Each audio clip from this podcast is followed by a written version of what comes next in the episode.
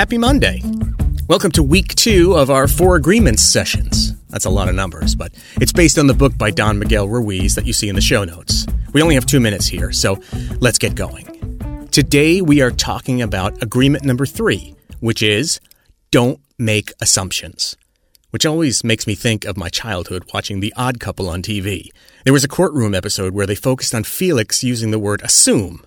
Oscar then wrote the word in broken up form on the chalkboard and said, "Never assume, because you make an ass out of you and me," respelling the word A S S U M E, which I thought was hysterical as a kid, but was also brilliant and true. Now, Don Miguel Ruiz was not a writer for The Odd Couple. What a different show that would have been. But his take on assumptions is pretty similar. Find the courage to ask questions and to express what you really want. Communicate with others as clearly as you can to avoid any misunderstandings, sadness, and drama. Let's dissect that for a second. It's basically say what you mean and mean what you say. Never be afraid to ask for what you want either. Oh, sure, occasionally it might cause a moment or two of initial discomfort. But isn't that better than days, weeks, months, or even years of frustration?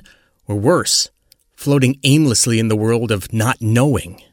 As someone who has experienced all those states of being by not asking the questions, or not asking for what I want, heck yeah. So today, try it. Don't make assumptions. Say what you mean, and mean what you say. And when in doubt, raise your hand and ask a question. Keep asking questions till you're comfortable you understand. You won't regret it. Until next time, have an amazing few days ahead. And please don't forget to follow and share this adventure with friends.